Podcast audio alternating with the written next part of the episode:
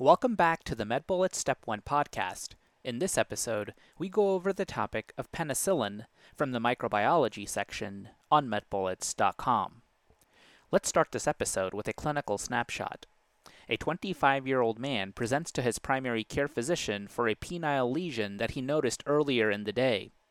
He reports that the lesion is not associated with pain, and he endorses to being sexually active with multiple women without the use of barrier contraception.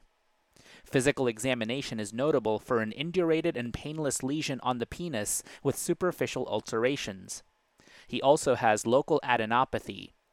A fluorescent treponemal antibody absorption and rapid plasma reagent tests are positive. He is started on benzathine penicillin G, and this is a case of primary syphilis. Let's now get into the topic. In terms of the mechanism of action, penicillin impairs the bacterial cell wall synthesis. Penicillin is a DALA-DALA analog that binds to penicillin-binding proteins or transpeptidases, impairing peptidoglycan cross-linking. With respect to the mechanism of resistance, altered penicillin-binding proteins would be the mechanism of resistance. Production of beta-lactamases is also a mechanism of resistance. Penicillin has a beta-lactam ring. With respect to clinical use, penicillin is used for gram-positive cocci, listeria, Neisseria species, and most anaerobes. Penicillin covers gram-positive cocci except for penicillinase-producing staphylococci, penicillin-resistant pneumococci, enterococci, and oxacillin-resistant staphylococci. Penicillin covers Neisseria species except for penicillinase-producing Neisseria, and covers most anaerobes with certain important exceptions including Bacteroides.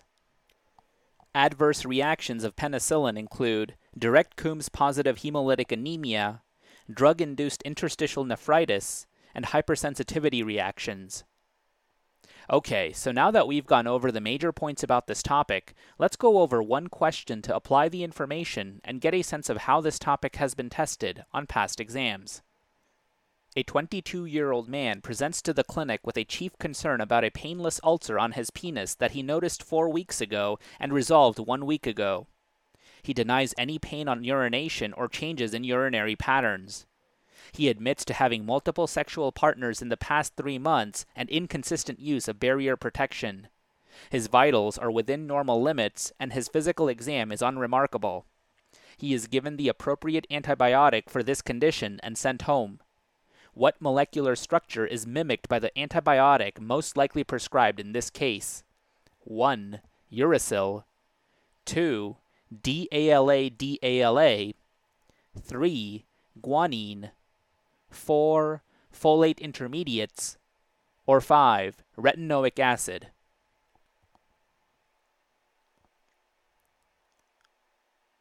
And the correct answer choice is answer choice 2.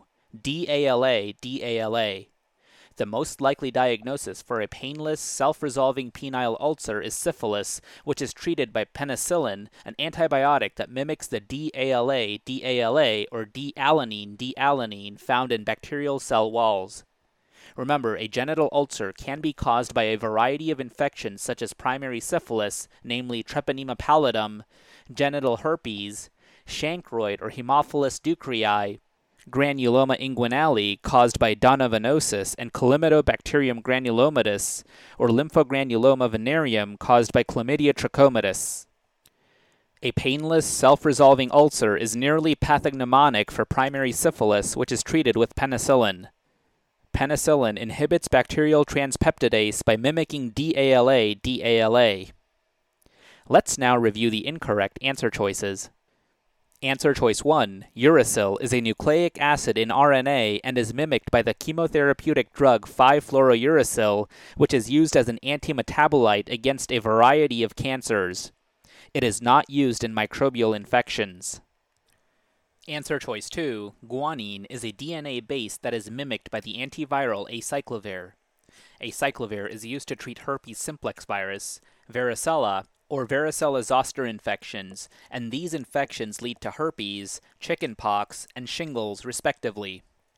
The drug is activated by viral thymidine kinases into its active form. Though a genital herpes infection can cause ulcers, they are usually painful and occur in groups. Answer choice 4. Folate intermediates are mimicked by the antibiotics trimethoprim and sulfamethoxazole, or TMP-SMX, that inhibit the synthesis of tetrahydrofolate. TMP-SMX is used against a variety of bacterial infections, but is not used as the first-line therapy against syphilis. And finally, answer choice 5, an all-trans enantiomer of retinoic acid, or all-trans retinoic acid, or ATRA, is used in treating acute promyelocytic leukemia, or APML. ATRA induces differentiation and slows proliferation in APML. It is not used to treat syphilis.